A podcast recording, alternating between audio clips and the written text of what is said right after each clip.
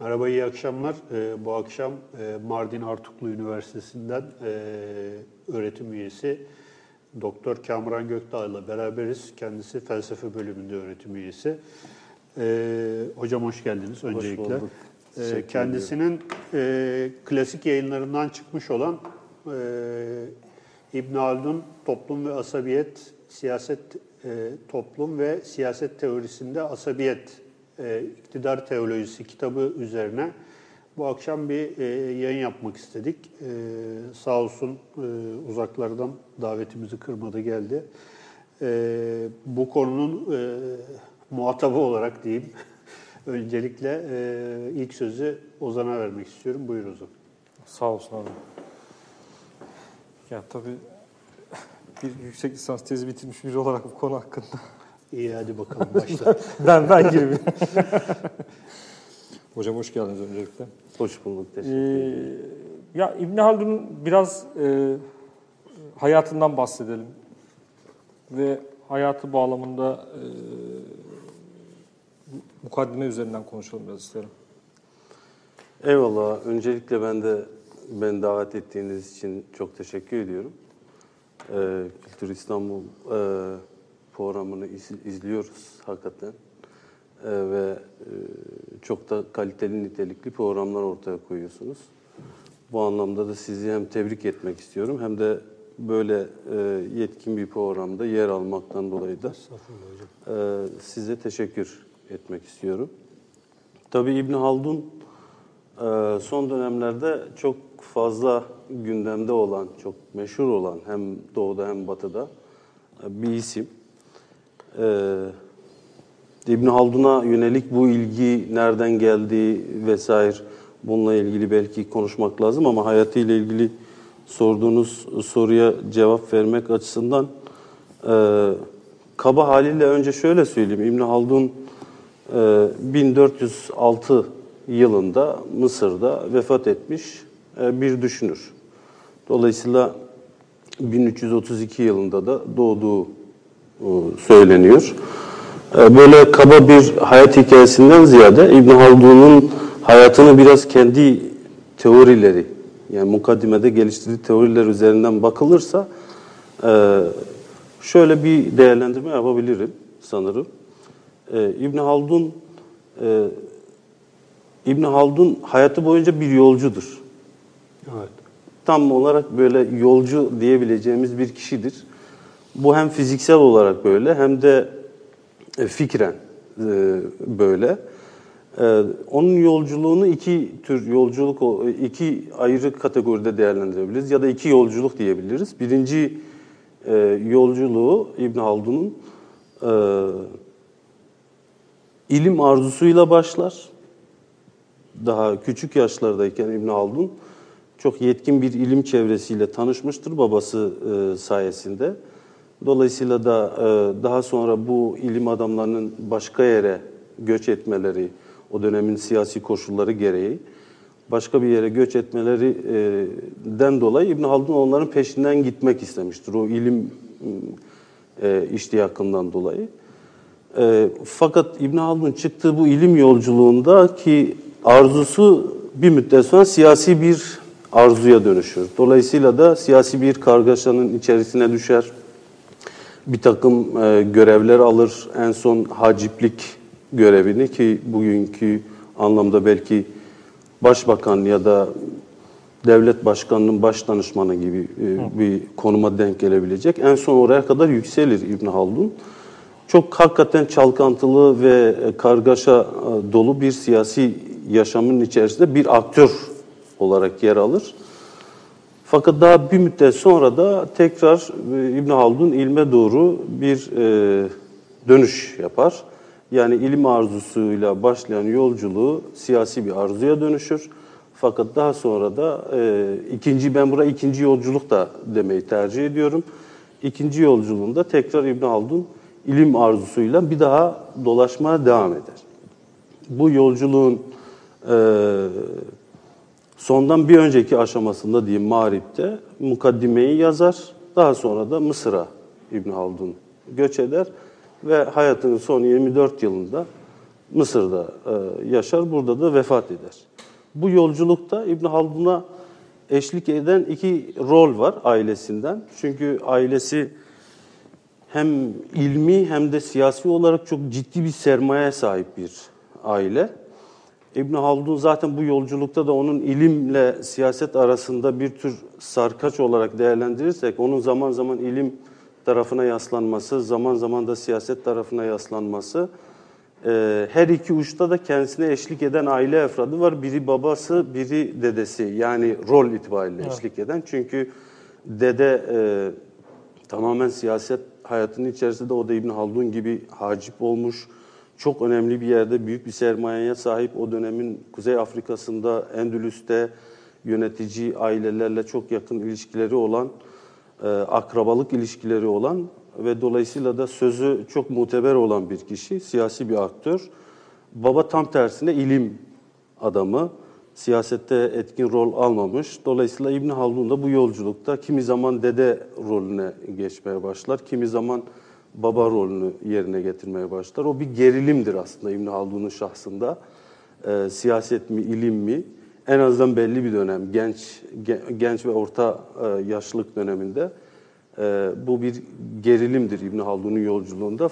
Bu gerilimden kanaatimce yani siyaset mi, ilim mi e, geriliminden İbn Haldun ilmi siyaset ya da siyaset ilmi gibi bir çıkışla bu çok kendisini bilinçli bir şekilde tercih ettiğini düşünmüyorum bunun fakat o hayat ve koşullar ona böyle bir çıkış e, sağlamıştır öyle zannediyorum.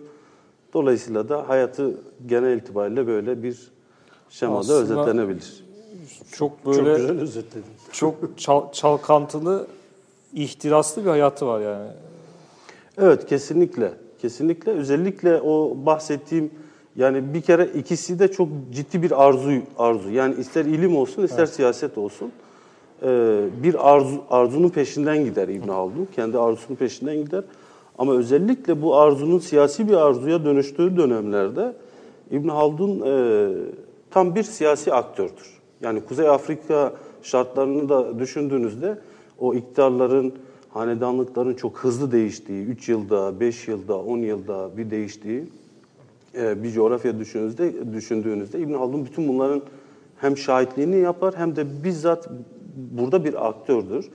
E, Onun için de o dönemin şartlarında yine değerlendirdiğinizde sizin işte aktif bir aktör olarak yer aldığınız bir e, hanedanlığın e, el değiştirmesinden sonra sizin başınıza işte o dönemde gelebilecek şeyleri düşünün. Bir yandan e, e, bir siyasi aktör haliyle bu değişimlerin ardından da bir taraftan bir can korkusu, derdi onu oradan kaçması lazım, kendisini koruması lazım. Bu anlamda da hayat hikayesine bakıldığı zaman tam anlamıyla bir siyasi deha olduğu da anlaşılıyor. E, zaten kendisinin biliyorsunuz e, otobiyografisi var İbn Evet, Haldun'un. He, otobiyografisi var.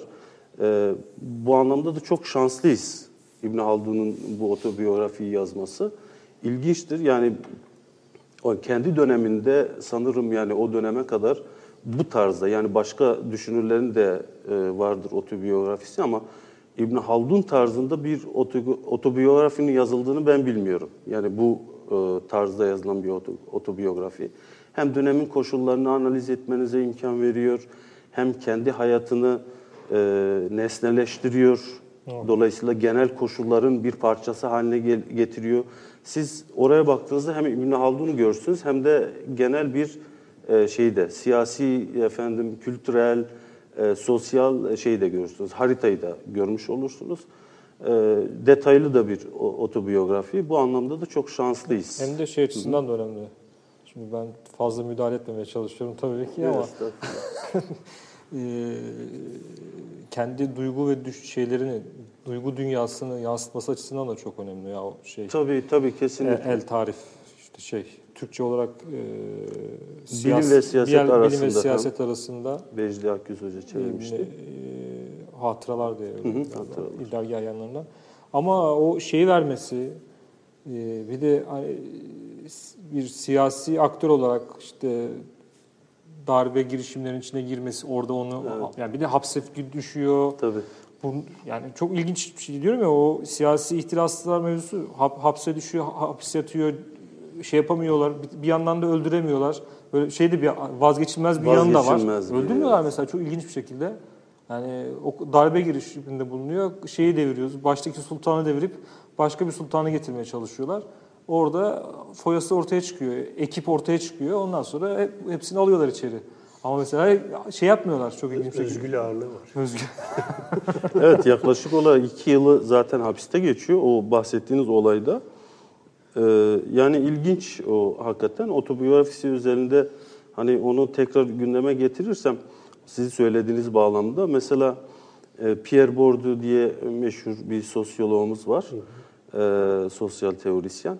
Pierre Bourdieu e, hatıraları yani otobiyografilerde nefret ettiğini söylüyor. Ge- gerekçe olarak da şunu söylüyor. Diyor ki e, oto, otobiyografiler e, kişinin hayatı üzeri, etrafında yapılan bir kurgu olduğu olduğu için aldatıcı bir özelliğe sahiptirler ve bu sebepten dolayı ben otobiyografilerden nefret ediyorum der. Otoanaliz diye bir şey kitabı var.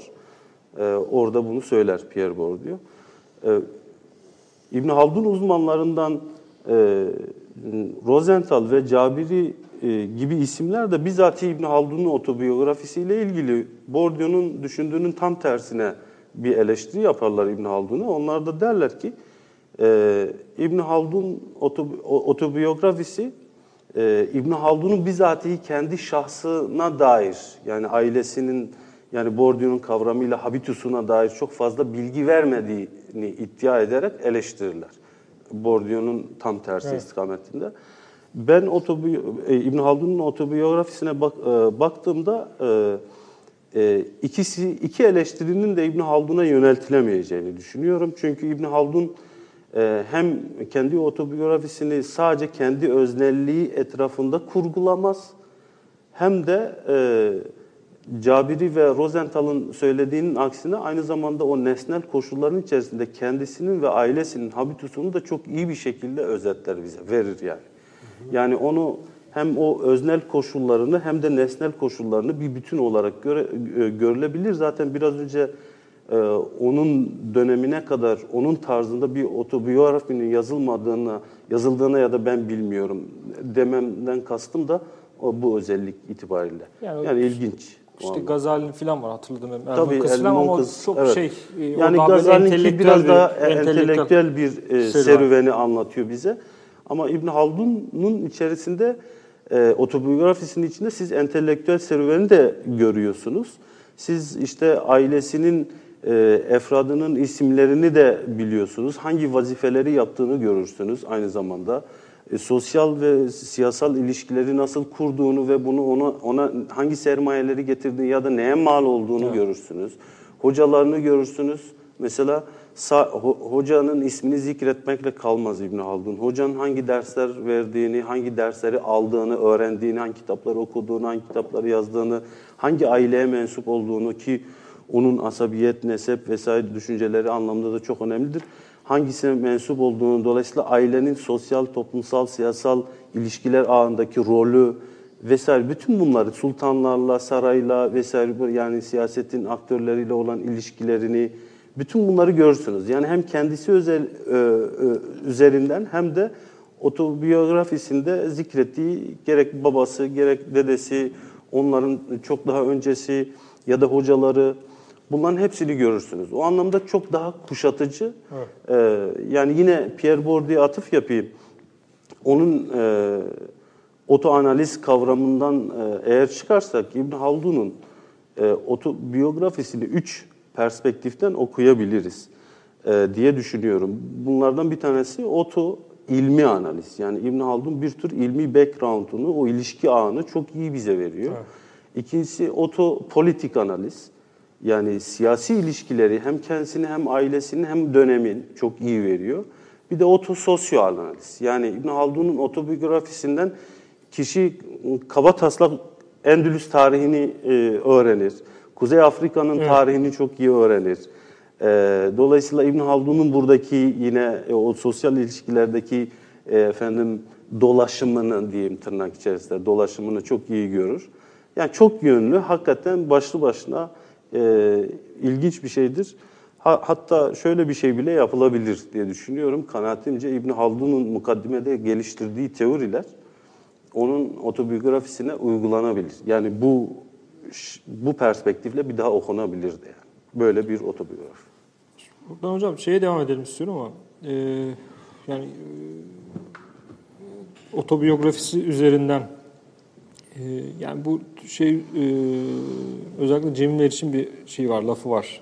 İşte Umran'dan Uygarlığa e, kitabında şey için, e, İbn Haldun için semasındaki tek yıldız diyor. Tabii o da kendisi söylemiyor aslında. Toynbee'den evet. e, ilhamla. Toynbee'de de öyle çünkü bir şey var.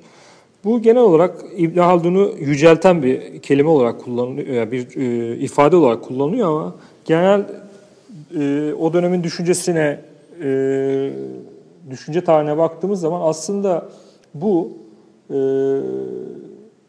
o dönemi e, boğan, yani o, o dönemin e, düşünce tarihini boğan bir açıklama aslında.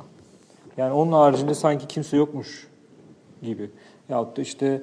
Sonra gelen veya... Sonra gelen. Önce tabii tabii önce sonra. Yani evet. şeyiyle dersek öncesiz ve sonrasız. Evet.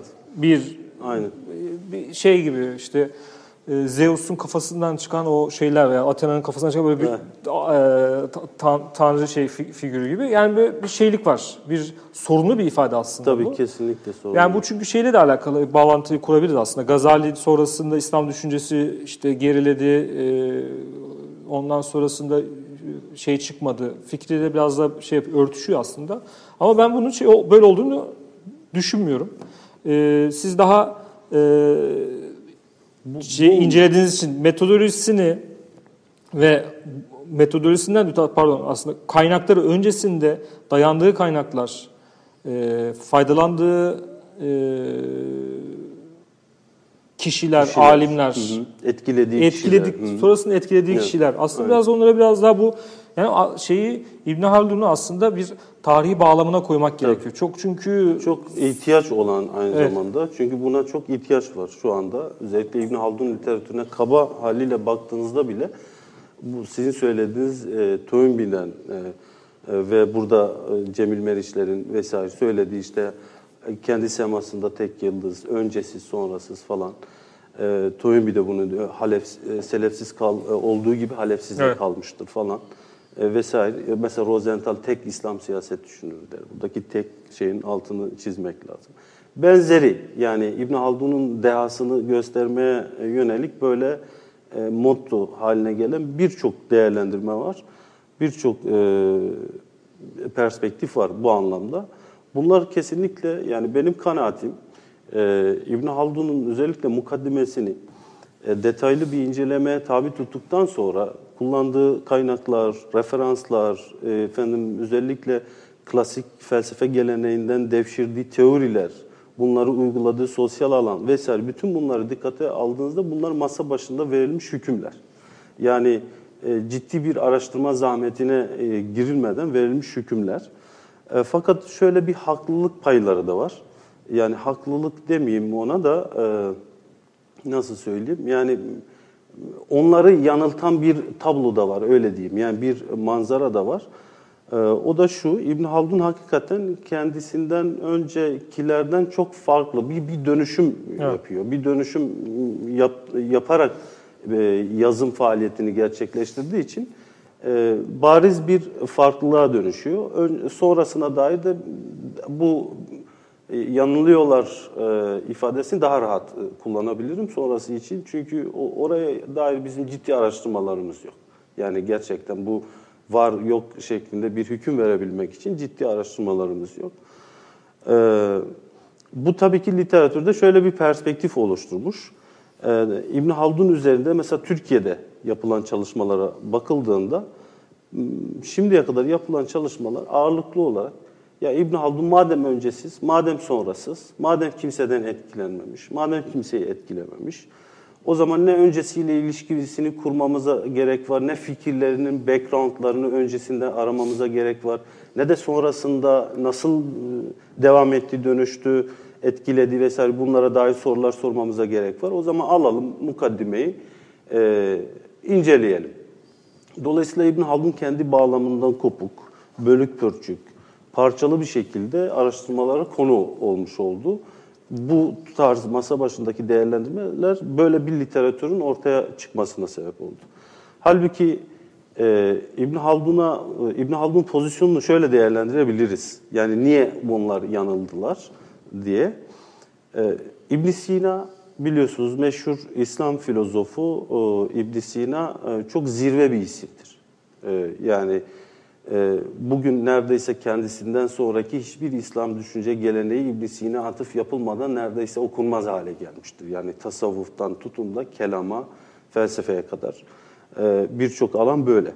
Neden İbn Sina zirve isim? Çünkü İbn Sina e, kendisinden önceki felsefi geleneklerin e, tamamının kavşak noktasında durarak bütün bunları tevarüs ederek ama bunlardan yeni bir sentez ortaya koy, koyarak farklı bir dönüşüm gerçekleştirir orada ve bir zirve isme dönüşür İbn Sina.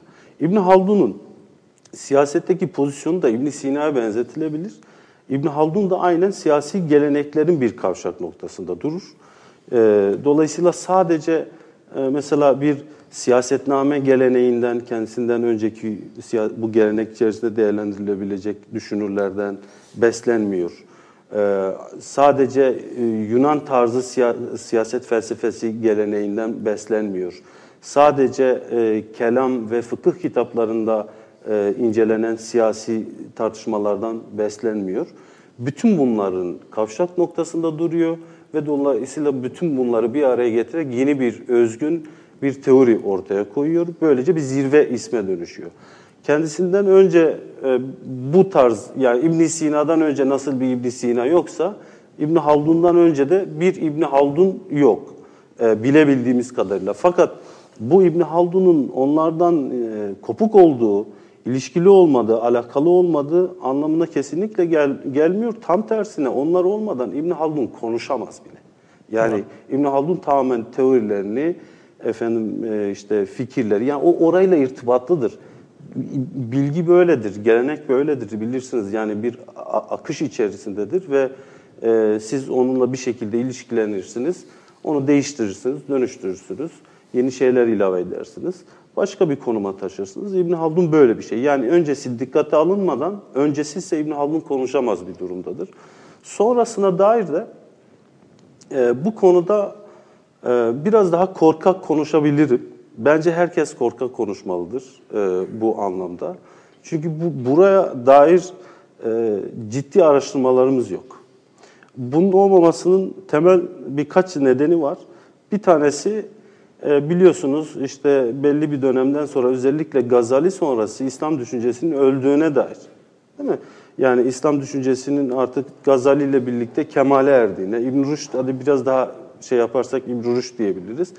E, ondan sonra artık bir çöküşe, bir e, yok, oluşa doğru ilerlediğine dair yine verilmiş hükümler var. Yani İslam düşüncesini mahkum eden e, hükümler var. E, bu hükümler özellikle Gazali sonrası, efendim İbn Rushd sonrası İslam düşünürlerinin yeterince araş yani bugün artık itibar etmiyoruz bunlara. Belki kimse itibar etmiyor fakat şu etkisini göz ardı edemeyiz.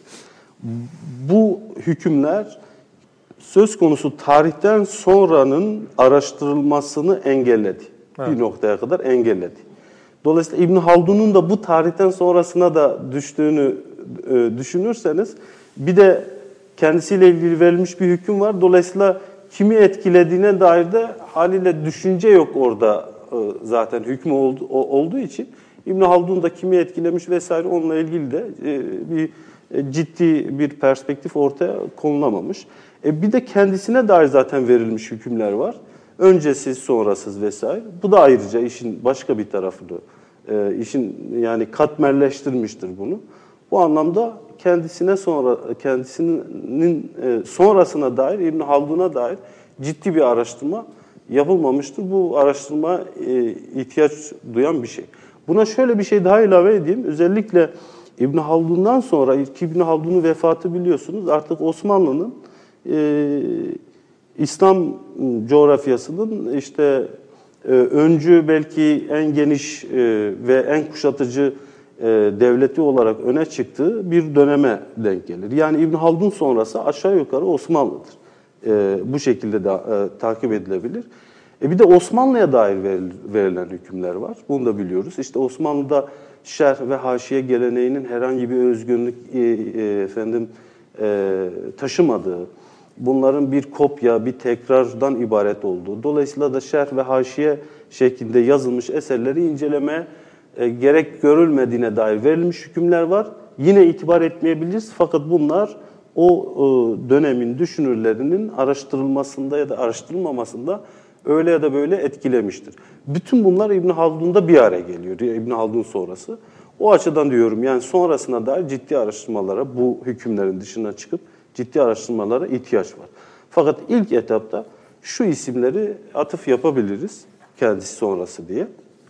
İbn Halduncu olarak ki İbnül e, Ezrak e, doğrudan talebesi efendim ondan sonra e, Makrizi. Se, Makrizi, Sehavi, İbn Tağrıverdi e, gibi Osmanlı'dan işte Kemal Paşazadelere kadar Pirizade ve Kemal Paşazade biliyorsunuz şeyi e, tercüme ediyorlar e, mukaddimeyi. Hatta mukaddimenin Arapçanın dışında ilk tercümesi Osmanlıca yapılıyor. E, ve daha birçok Osmanlı yani tarihçi bayağı Ay- tarih- aynen Naima. öyle. Yani neredeyse Osmanlı'nın tüm tarihçileri aslında 16. yüzyıl e, sonrası. e, 16. yüzyıl sonrası. Yani e, bir şekilde İbn Haldun etkisini taşırlar. Ama bunları ancak bu düzeyde söyleyebiliriz. Yani bunların ciddi araştırılması lazım. Ben ciddi araştırmadan kastım İbn Haldun teorilerinin buradan bu düşünürler tarafından ne kadar pratize edildiği, uygulandığı, geliştirildiğine dair. Yoksa mesela onunla ilgili yazılmış, çizilmiş şeyler de var. E, fakat ben tatmin edici bulmuyorum. Daha yani. yani çok daha yüzeysel şeyler Tabii. var. Ya bu haşiye ve e, şer ve haşiye mevzusunda şöyle bir katkıda bulunmak yani biraz daha e, şeye e, açmak istiyorum aslında. Ondan sonra yine şeye devam ederiz İbn, İbn Haldun'a. Ya bu şer haşiye mevzusu biraz da şeye benziyor aslında. Şimdi e, Avrupa düşünce tarihinde de bakıyoruz işte iktisat merkezli Marx var. İşte felsefe merkezinde de Hegel var, Kant var.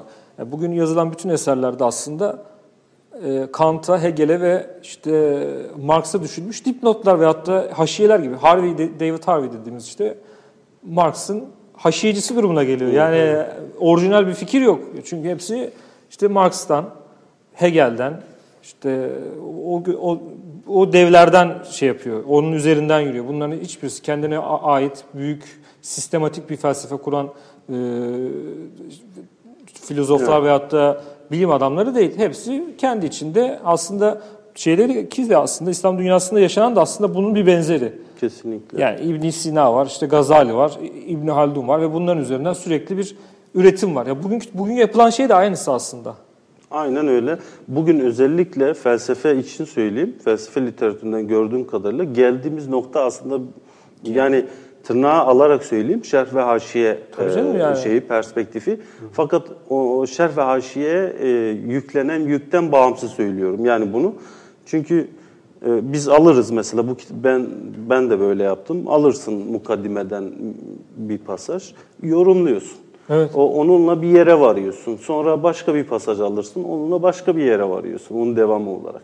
Yani bugün e, felsefe alanda daha da özelde İslam felsefesi alanda batıda da yapılan çalışmalarda ağırlıklı olarak böyle bir yönteme geldiği e, çok e, bariz bir şekilde görülüyor. Dolayısıyla da o Osmanlı'daki şerh ve haşiye geleneği deyip yüklenerek Negatif aslında bu- negatif olarak yüklenerek daha doğrusu yükü boşaltılarak söylenen şey bugün aslında modern yazımın geldiği nokta yani. Aynısı yani. Evet. Bakıyorsunuz bir kavram üzerinde yok işte Marx'ta veyahut da Hegel'de e, diyalektik diye ondan sonra bir sayfalarca yazıyor, ki- kitaplar yazıyorlar yani onun üzerine. Neyse bunu bir Kant, Kant'ı da atlamıyor. Kant, Kant da var yani büyük o büyükler o büyük kurucular üzerinden bir, bir lit- literatür var ve bu da aslında o Tabii. yani e, negatif olarak kullanmıyorum ama yine bu şerh ve aşiye şeyine göre. Neyse bunu biz bir şey olarak böyle e, Bir şerh olarak şerh olarak. Şer, şerh Biz- şerhe, bir şerh bir düşelim, şerh evet. düşerek buraya şey yapalım. Peki şeye gelelim aslında. Kitabın e, ana merkezine aslında İbn Haldun'un da e, düşüncesindeki ana e, kavram Evet. asabiyet. Yani e, belki biraz böyle hafiften böyle bir e, düşüncesinden de bahsetmek gerekebilir bilmeyenler için. Az çok ben biliyorum. Sen de benden dolayı biliyorsundur. Mec- Mecburen öğrendik. Çünkü asabiyet cidden çok merkezi bir kavram şeyde İbn Haldun düşüncesinde. Biraz ona değinelim hocam. Nasıl nedir? Asabiyet nedir? Yenir mi, içindir mi? Ne yapar yani? Ee, yani sizin belirttiğiniz gibi hakikaten İbn Haldun üzerine araştırma yapan hiçbir araştırmacının değinmeden edemediği bir kavram asabiyet.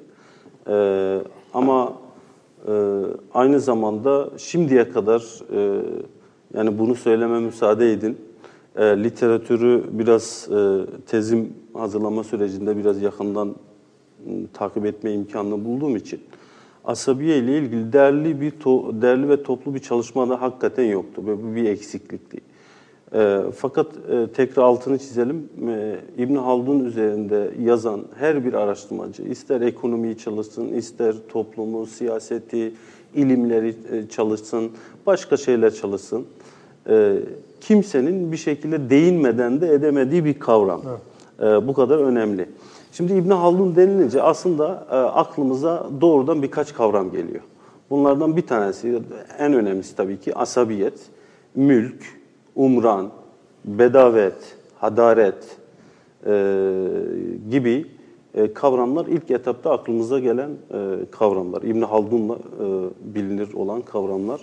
Bu kavramların her biriyle yakından ilişkili e, ve her biriyle birlikte dönüşerek onları da dönüştüren bir kavram. Onun için İbn Haldun sistem, sistemati, sistemi çok e, dinamik bir sistemdir. Asabiyetin kendisi de öyle bir e, dinamizme sahiptir. E, böyle bir kavramdan bahsediyoruz evvela. Şimdi asabiyet nedir? Asabiyeti ben tercüme etmemeyi tercih ediyorum. Yani şöyle çünkü her bir tercüme e, denemesi, teşebbüsü asabiyeti dinamik karakterine zarar veriyor. Yani bilebildiğimiz kadarıyla zarar veriyor. Onu bir yerde donduruyor. Belli bir şeyle mesela şöyle, yani özellikle Batı e, dillerine çevrilmiş mukaddime e, çevirilerine bakıldığında asabiyetin karşısında milliyetçilik, millet ruhu, grup duygusu, grup ruhu e, gibi kavramların tercih edildiğini, onun için özellikle İngilizce'de yazan, yani Rosenthal'ın bu tercihlerinden dolayı İngilizce yazan e, literatürün ağırlıklı olarak asabiyeti böyle milliyetçilik aşağı yukarı, yani farklılıklar var ama aşağı yukarı milliyetçilik olarak e, anlıyor. Ee, bize de benzeri. Biz daha çok işte son yıllarda biliyorsunuz yani e, e, buradan Arapça yazan düşünürlerin fikirlerini batıya gidip tekrar oradan alıntıladığımız için e, hem onların etkisi altında kalıyoruz bu değerlendirmeleri yaparken hem de aslında bir yönüyle de bu metodu tercih ederek bir zahmetten de kurtulmuş oluyoruz. Çünkü hazır düşünülmüş, bir yere getirilmiş bir şey var. Alıp buradan biz de tüketiyoruz. Başka bir dilde yeniden ifade ediyoruz. Ee, dolayısıyla bizde de kaba haliyle milliyetçilik, kabilecilik, aşiretçilik e, vesaire gibi şeylerle e, e, değerlendirilmiş. Ben bunların problemli olduğunu düşünüyorum. O sebeple de e, asabiyeyi yani uygun bir karşılık da bulamadığım için Türkçe'de asabiyeyi tercüme etmemeyi yani bunu bir kavram olarak yüküyle birlikte etrafını dolanalım. Arkasından e, neye temas ediyor, neyle ilişkili bunları öğrenelim. Dolayısıyla e, onu kendi habitusuyla birlikte alalım ama kavram olarak kullanalım. Yani tevafuk olduğu cümlenin içerisinde habitusu diyorum. Habitus Bordu'ya ait bir kavram ve biz bu kavramı tercüme etmeden Türkçe'de kullanıyoruz mesela. Ha. Yüküyle birlikte alıyoruz. Asabiyi de buna benzer bir şekilde değerlendirebiliriz. Şimdi nedir peki e, asabiye? E, yine biraz önce e, kaba haliyle değerlendirdiğim ve asabiye dair söylediğim şeyler e, dikkat ederseniz daha çok siyasi bir içerik. Yani e, siyasetle yüklenmiş bir kavram. Milliyetçilikten tutun da diğer işte milliyetçiliğin alt, alt formlarına kadar.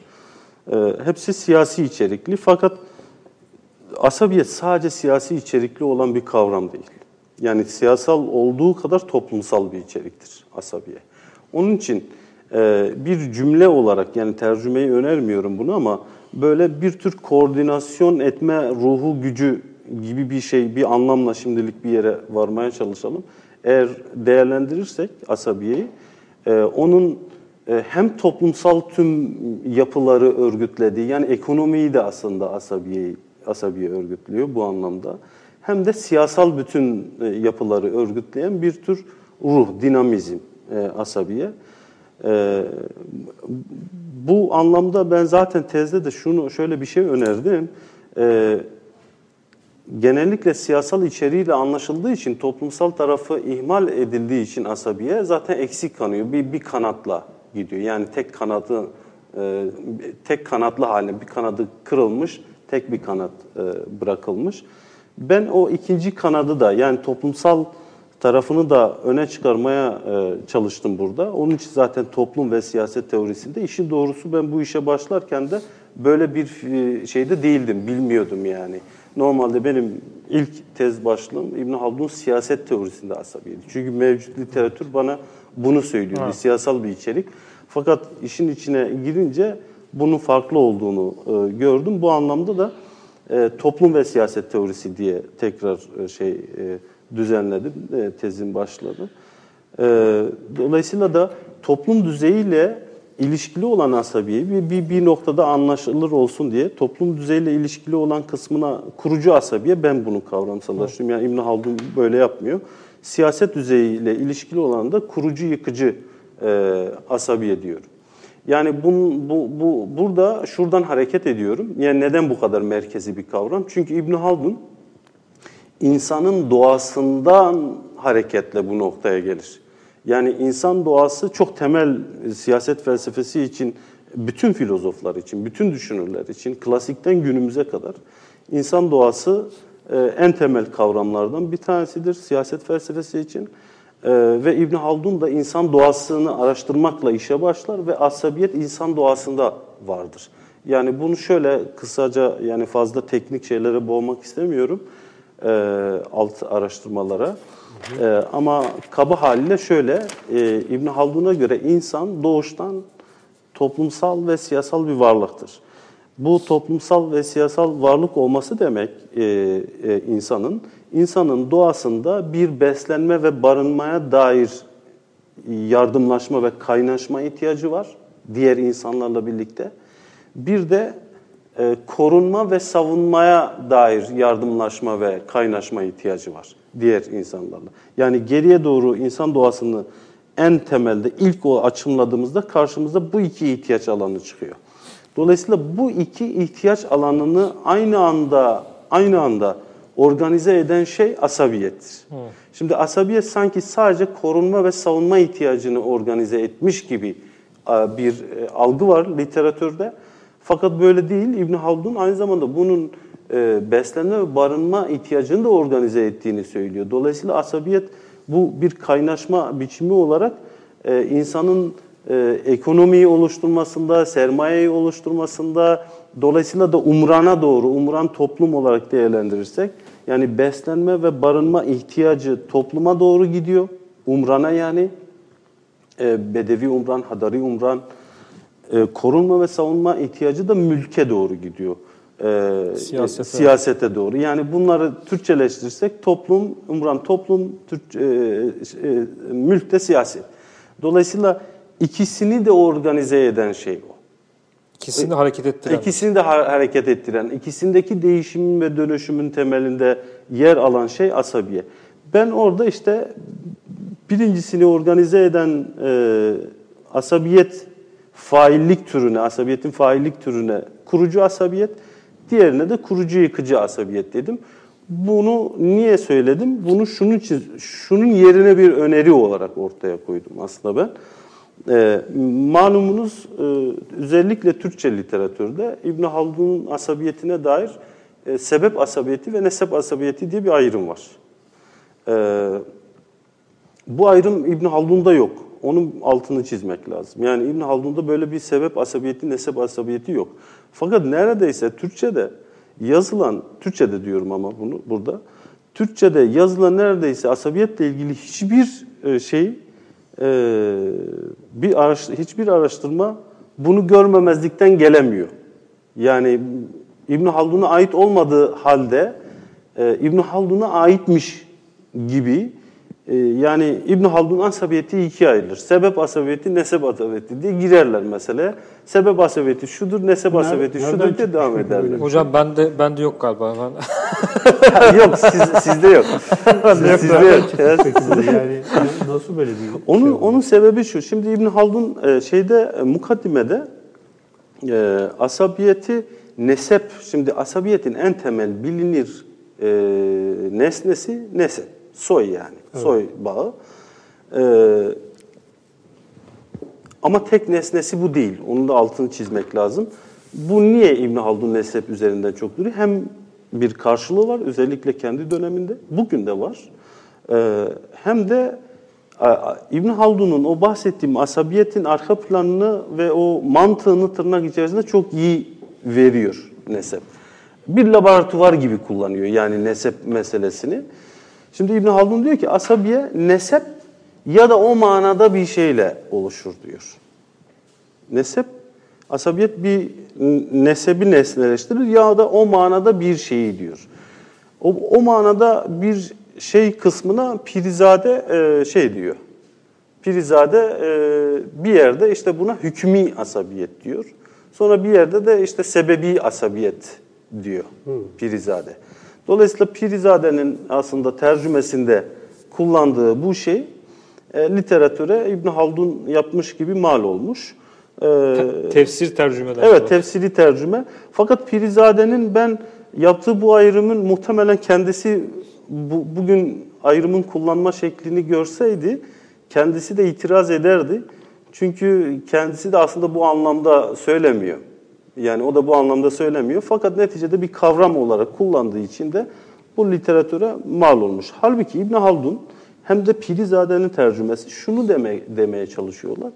İkisi de e, nesebin karşılığında mesela bağlılık ve ittifak.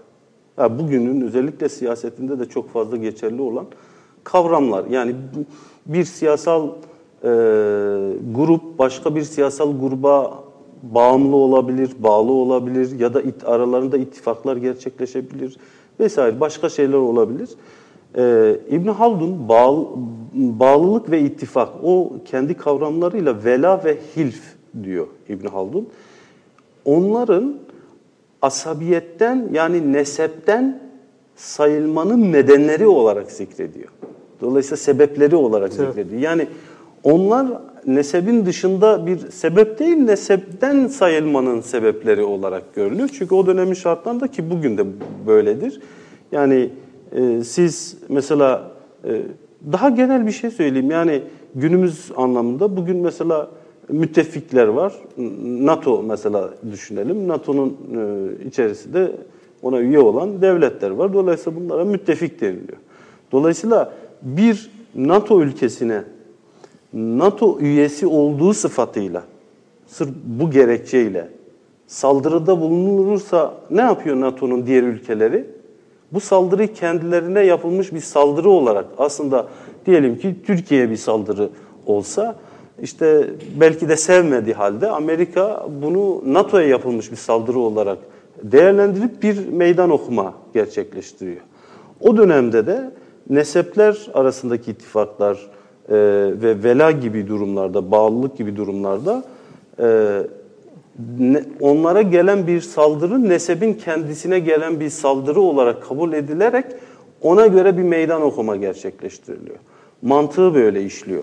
O sebeple de bunlara nesepten sayılmanın sebepleri olarak e, nesepten sayılmanın sebepleri olarak inceliyor İbn Haldun bunları fakat bu ayrı böyle sebep nesebin dışında bir sebep e, olarak ele alınmış. Bu doğru bir tercih değil. Ben bunun e, bunun yerine önerdim. Çünkü bu dinamik bir ayrım değil.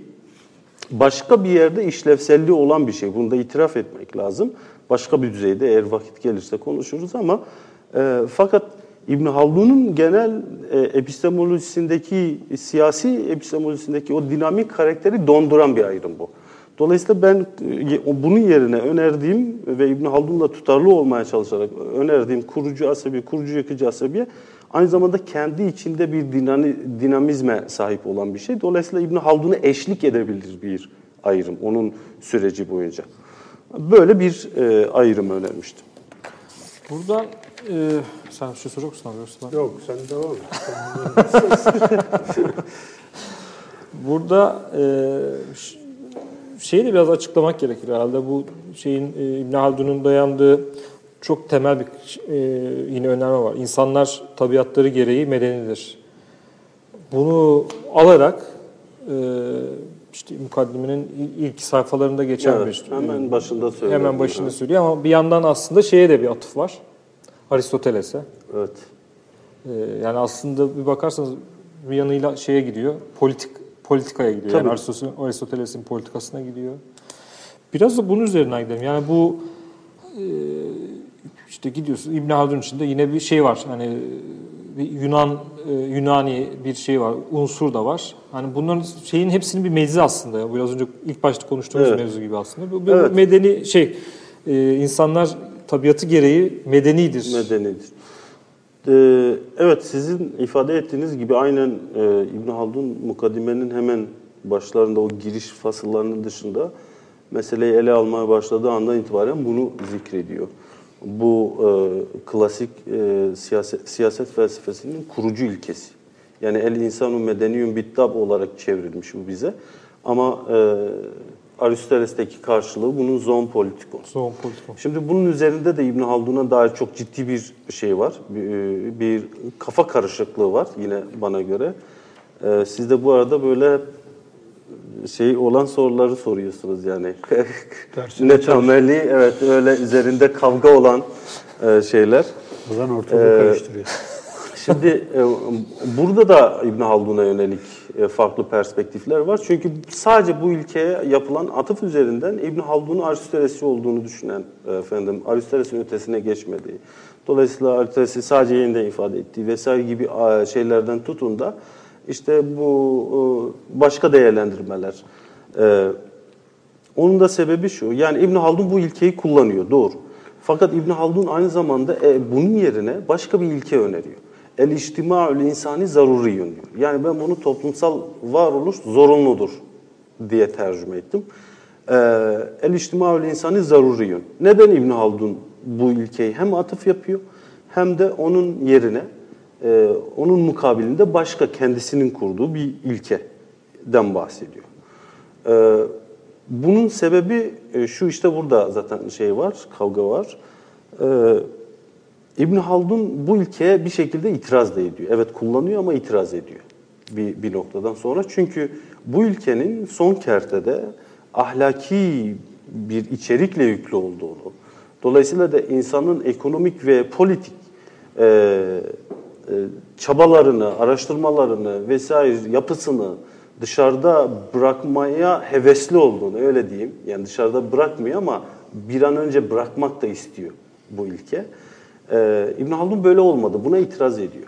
İkinci şey özellikle İslam filozoflarında bu ilke e, aynı zamanda peygamberin varlığını ispat eden bir ilke olarak da kullanılıyor. Böyle bir içeriğe kavuşturuyor. Onun için metafizik içeriklidir. Yani metafizik e, bağıntılıdır. Çünkü filozoflar şöyle derler, özellikle bunu ilk kullanan kişi olarak ben İbn Sina'yı biliyorum. Ee, açık bir şekilde. Yani işte e, toplum yaratılmışsa dolayısıyla da toplumun bir yöneticisinin olması lazım. İdeal toplumun yöneticisinin şöyle olması lazım. İşte şöyle olması için, şöyle olması için vesaire böyle bu şekilde bunun en ideal halinin, en e, kusursuz halinin mesela peygamber olması gerektiği. Dolayısıyla da peygamberin varlığını ispat eden bir ilkeye dönüştürülüyor. Ee, İbn Haldun buna itiraz ediyor. Yani bu ilkeyle peygamberin varlığının ispat edilemeyeceğini düşünüyor. Dolayısıyla çünkü biz e, toplumsal, siyasal burada yani metafizik değil de fizikte e, bir yönüyle. Yani İbn Haldun bakışı bir adeta bu ilke üzerinde metafiziğe doğru e, gitmeye eğilimli olan e, bu ilkenin yönünü fiziğe doğru çevirmiş oluyor. Ayakları yere basıyor. Evet, ayakları fiziğe çeviriyor. Dolayısıyla onun metafizik yükünü dışarıda bırakıyor.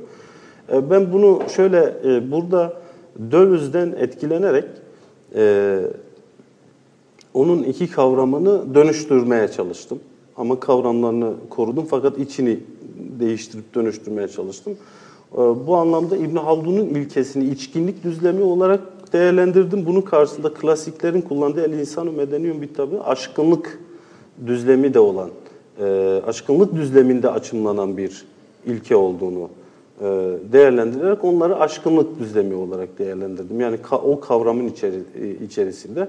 Çünkü her ne kadar böyle detaylarda bunlar birbirlerinden farklı olsalar da Aristoteles, Platon, efendim İbn Sina, Farabi e, ve daha e, klasiğin içerisindeki diğer filozoflar bunlar detaylarda birbirlerine çok farklı ama kuş bakışı bakıldığında bakıldığında e, hepsi aynı yerde görünüyor aşkınlık düzleminde. Yani çünkü e, Eflatun'da işte en yüksek iyiye gider bunun üzerinden.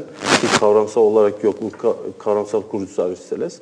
Ama Aristoteles'te de işte kendine yeter olarak iyiye gider. İyi yaşama gider. Yani normatif Evet, ve metafizik bir şey. Fakat e, İbn Sina'da Farabi'de aynı şekilde. Fakat İbn Haldun'da böyle değil. İbn Haldun tamamen bunun tarihsel, toplumsal, siyasal, e, görünür e, ve bir derecede soyutlanabilir olan sebepleri üzerinde düşünerek bir- şeylerin kendi doğasına müracaatla meseleyi açıklamaya çalışıyor. Bu anlamda farklı farklılaşıyor. Onun ilkesi esasında e, el içtimali insani zaruriyon. Toplumsal varoluş zorunludur. Yani e, e, el insanun medeniyum bittab ya da zon politikonun karşılığı olarak kullanılıyor. Yani burada şöyle bir şey ilave etmeme müsaade edin.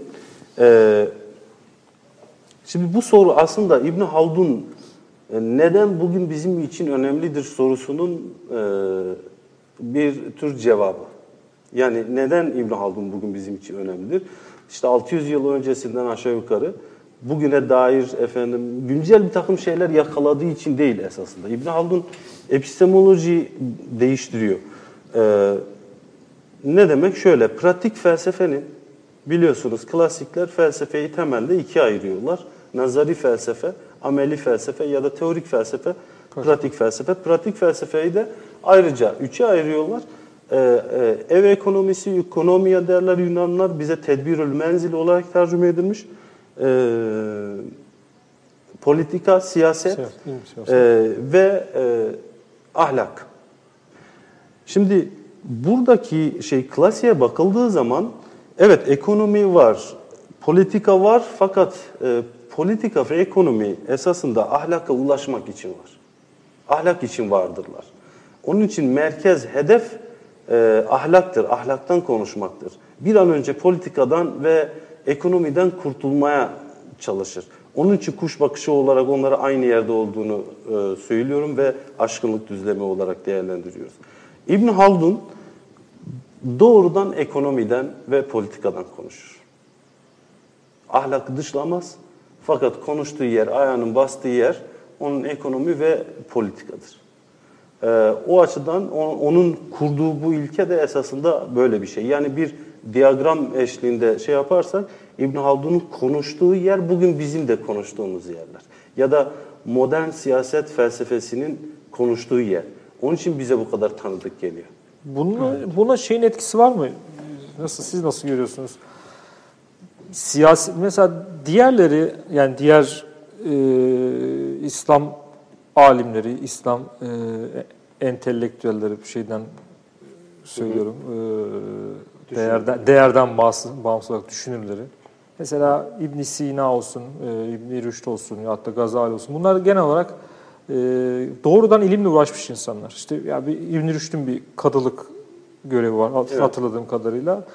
Yani diğer tabii onlarca alim var. Yani onları Ya tek bu, tek saymak bu, bu arada sözünü e, e, unutma. E, İbn Haldun da kadı aynı zamanda. Ha, kadılık Tabii, yapıyor kadılık şeyde yapıyor. Mısır'a Mısır'a Tabii. gittikten sonra. Ama şeyi dönüştüren şey e, İbn Haldun'u dönüştüren şey siyasetin içinden geçmesi o gerçeklikte. Çünkü siyaset e, fiziki bir şey- yani şey gibi şu masanın sertliği gibi bir, bir şeyle e, hareket edilmesi gereken e, bir gerçeklikle hareket edilmesi gereken bir yer. Yani oturup e, günlerce, haftalarca işte kapanıp üzerinde düşünülen şeyler değil. Bizzati orada yapmanız gereken şeyi yapmanız, e, hareketi yapmanız gerekiyor. Yani işte birisinin öldürülmesi gerekiyorsa öldürülmesi. Yani bu çok Hızlı, hızlı davranması lazım. gerekiyor. Çünkü kendisi de siyasete, siyaset içinde bulunduğu zaman babasını tanımıyor yani. Yani hani gitseniz abi İbn Haldun biz seni tanıyoruz filan deseniz yani git git başımdan filan der yani. Ama aynı İbn Haldun kadılıkta farklı bir şekilde davranır. Muhtemelen o e, siyasetin içinden geçmek onun şeyini bilgisini ve bilgi teorisini de şey yapıyor galiba Tabii dönüştürüyor. ki. Yani özellikle bu bu söylediğiniz şey hani İbn Haldun'un kendi hayatını, kendi teorisini dikkate alırsak zaten şey çıkıyor. Yani böyle olması gerekiyor. Yani kişinin e, dahil olduğu öznel ya da nesnel koşullar o kişinin fikrinde, zikrinde, efendim yatkınlıklarında, eğilimlerinde, e, beğenilerinde vesaire hepsinde etkili oluyor. Dolayısıyla İbn Haldun hani e, bu söylediğin şeyi bana İbn Haldun'un şu sözünü hatırlattı. Diyor bir yerde diyor ki insan doğasın değil alışkanlıkların çocuğudur. Aslında bu şu demek insanın içinde bulunduğu koşulların e, çocuğudur. Bu anlamıyla söylediğiniz şeyler e, kesinlikle İbn Halduncu anlamda doğru şeyler. İbn Haldun'u etkiliyor E, e, e, ve şeyi de gösteriyor. Yine e, buradan çok kopmadan geri döneceğim. Fakat sizin söyleminiz bana başka bir şeyi daha hatırlattı. O hızlı davranma konusunda. E, İbn Haldun yine biliyorsunuz şey bir mukaddimede bir başlığı şöyledir. Hmm, e, siyasetten en az anlayanlar ilim adamlarıdır der.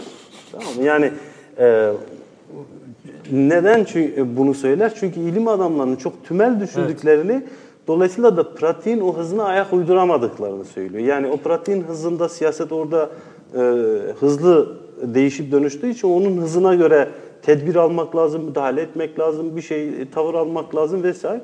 İlim adamları bunu yapamazlar der İbn Haldun tümel düşünüyor. Halbuki tikel düşünmek lazım orada. Ee, e, bu yönüyle bu şekilde. E, fakat şunu daha temelden de ele alabiliriz. Çünkü İbn Haldun'un e, mukaddimesinde biliyorsunuz çok ciddi bir metafizik eleştiri var.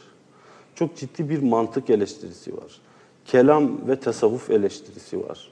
Ve bunları çok temelden eleştiri olarak yapıyor. Yani şunu demek istiyorum. İbn Haldun'un pozisyonu evet içinde bulunduğu koşulların bir etkisini taşıyor, önemli bir etkisini taşıyor Fa- fakat aynı zamanda epistemolojik bir pozisyon. Çünkü bunları çok ciddi bir şekilde İbn Haldun eleştiriyor. Onun için mukaddimedeki o yeniden tasarımı, e, tasarrufu, o yeni ilim dediği umran ilminin ana omurgasını da onun bu eleştirilerinin bir tür yani eleştirdiği şeyi yapmamak üzere tasih ede- ederek bir daha yazdığı bir şey. Yani her bir eleştiri bir öneri içermelidir. Mantığının gereği olarak o İbn Haldun'un önerisidir tabiri caizse mukaddimede. Metafizik ve klasik epistemolojide e, e, epistemolojiye yönelik eleştirileri. Bunu e, kendi hayatına tatbik ettiğinizde e, çok erken dönemlerde felsefe okumaya başlamış birisi. Yani hani yatkınlığı da aslında o. Yani daha siyasetin içerisinde bir aktör olmadan da İbn Haldun'un temel ilgi alanı felsefede. Ee, yani o dönemi mesela otobiyografisi bu anlamda da çok önemli. Bize bunları deşifre etmenin imkanlarını veriyor otobiyografisi. Ee, bakıldığı zaman İbn Haldun'un ilk dönem işte erken ilk eğitimi diyelim. İlk eğitimi e, işte dönemin genel müfredatına uygun olarak işte Kur'an, kıraat ve dil e, vesaire tefsir, hadis bu alanlara ilgi şeyi e, yoğunlaşmış. Fakat ikinci dönem e, eğitimi yani ikinci eğitimi daha genç yani yine İbn Haldun. E, ikinci eğitimi tamamen felsefi ilimlere dair bir şey var İbn Haldun özel özellikle yani felsefi ilimlere dair bir yatkınlığı var. Onun için mesela dönemin esas eğitim sistemi içerisinde çok başarılı bir isim değil İbn Haldun. Yani şu anlamda başarılı değil. Mesela o dönemde gerek Endülüs'te geze, gerek Kuzey Afrika'da e, etkileşim var. E, e, dolayısıyla o etkileşimin gereği olan müfredatları da birbirine benziyor. e, daha çok ezbere dayalı. Mesela bir kitabı ezberliyorsun. Dolayısıyla da ezberledin o kitabı üzerinde e, konuşmaya başlıyorsun. İşte bir şeyler yapıyorsun vesaire. Ama bu ezber üzerinden gidiyor. E, İbn Haldun ezberleyemiyor kitapları. Yani hem ezberleyemiyor hem Ezberi zayıf. e, hem evet Einstein. ezberi- hem de e, hem de şey yani sıkıcı da buluyor vesaire. Mesela şiir çok önemli bir şeydir o coğrafyada biliyorsunuz şiir yazmak ki kendisinin yazdığı şiirler de var İbn Haldun'un. Fakat şiirde hep kendisini başarısız olarak görür. Ee, yani işin doğrusu çok başarılı olarak da görülemez Şey diyorlar, dışarıdan Einstein diyorlar ya ilkokulda sınıfta kaldı Evet. sonradan. Yani çok başarılı olarak da görülemez. Ya benim kanaatimde e, meşhur bir arkadaşı vardır. Vezir Endülüs Emevi Devleti'nin veziri İbnül Hatip. Onun şiirleri, eserleri çok alim bir adamdır yani büyük bir adamdır aynı zamanda. İbn Haldun da yakın arkadaşıdır. Şiir üzerinde konuşmaları var. İbn Haldun ona da der yani bir yerde e, söylüyor. Diyor ki ya ben şiir yazamıyorum. Başarısızım yani. Çok yetkin görmüyorum kendisi. Tabii İbn Hatip onu çok yetkin görüyor ayrı bir şey. Ama kendisi kendisini öyle görmüyor. Gerekçe olarak da İbn İbn Hatip'e şöyle diyor. Diyor ki çünkü benim zihnim bu çok erken dönemlerde yani hani şu- bahsettiği eğitim çok erken dönemlerde. İbn Hatip'le tanışması aslında siyasetin bir aktörü artık ama e, diyor ki benim zihnim işte mesela Huneci gibi e, mantıkçıların ve felsefi ilimlerin e, ağır felsefi kavramlarıyla dolu olduğu için e, şiire uygun bir tarzda ben bunu dönüştüremiyorum, yazamıyorum. Yani zihin ona müsaade etmiyor. Daha kesin, daha e, efendim e, zor e, kavramlar vesaire. Bunu gerekçe olarak gösteriyor ve İbnül Hatip de onun bu gerekçesini onaylıyor. Yani aslında onun bu gerekçesini onaylaması demek, onun bu konudaki eğitimini de dolaylı yoldan onaylaması demek. Yani bil- bildiğini gösteriyor eğitimini. Yani onun için ikinci dönemdeki eğitimi İbn Haldun'un ki bu aşağı yukarı 15 ile 25-30 e, yaşları arasıdır. Burada temel olarak felsefi ilimlere İbn Haldun e, ilgi duymuştur. Orada okumuştur. Mesela ilk e, ilk eserle ya hatta ilk eseri de Lübabül Muhassal'dır biliyorsunuz. Fahrettin Razi'nin Muhassal isimli meşhur felsefi kelam e, öyle diyelim e, eseri ve bunun üzerinde daha sonra Nasreddin Tusi'nin bir yazdığı eser var. E, İbn Haldun hem Nasreddin Tusi hem de efendim Fahrettin Razi dikkate alan zaman zaman da kendi yorumlarını katan bir tür bitirme tezi gibi bunu hazırlamıştır İbn Haldun. O açıdan sizin sorunuza geri dönersem doğru yani siyasi koşullar, siyasi aktörlüğü onun bu fikrinde etkili. Fakat aynı zamanda ta ikinci dönemde itibaren felsefi ilimlere dair çok ciddi okumaları var. Eleştiri tavır geliştirmiş. Dolayısıyla daha da daha sonrasında da bunu siyasete e, fokuslandırarak oradan konuşturuyor bu birikimi. Tasfiye ederek oradan konuşturmuş oluyor. Hocam burada ara verelim. Evet. Bugünlük bu programın Bir virgül koyalım. virgül koyalım. ee, İbn Haldun'u beraber yine e, şeyimiz olursa, imkanımız olursa tekrardan e, şerh etmeye devam ederiz. Çünkü, İnşallah. Çünkü bu bir programla olacak bir şey değil. Ee, Evet kesinlikle. Konuya gelemedik yani. Konuya evet, ben de Konuya gelemedik. Sizi, saat- da- sizi daha buralarda çok ağırlayacağız. Eyvallah teşekkür ediyorum. Bizi de bu saate kadar e, rejide e, sizlere bu yayının ulaşmasını sağlayan arkadaşlara da ayrıca çok teşekkür ediyoruz. E, bu yayının e, size ulaşmasında bize destek olan Kur'an-ı yayınlarına da ayrıca buradan e, teşekkür ediyoruz. Girişte adını e, zikretmedik. Hocam size de tekrar çok teşekkür ediyoruz. E, bu mevzu daha, bu pilavı daha çok su kaldırır Evet, derler ya. evet. Biz bu mevzuyu daha çok Bir ben- konuşuruz. O zaman- şimdi ben tabii bir de. Ozan mevzusu var ona hiç girmiyorum. Ee, bizi izlediğiniz için e, hepinize e, çok teşekkür ediyoruz. Hocam size tekrar çok teşekkür ediyoruz. Ee, iyi akşamlar diliyoruz.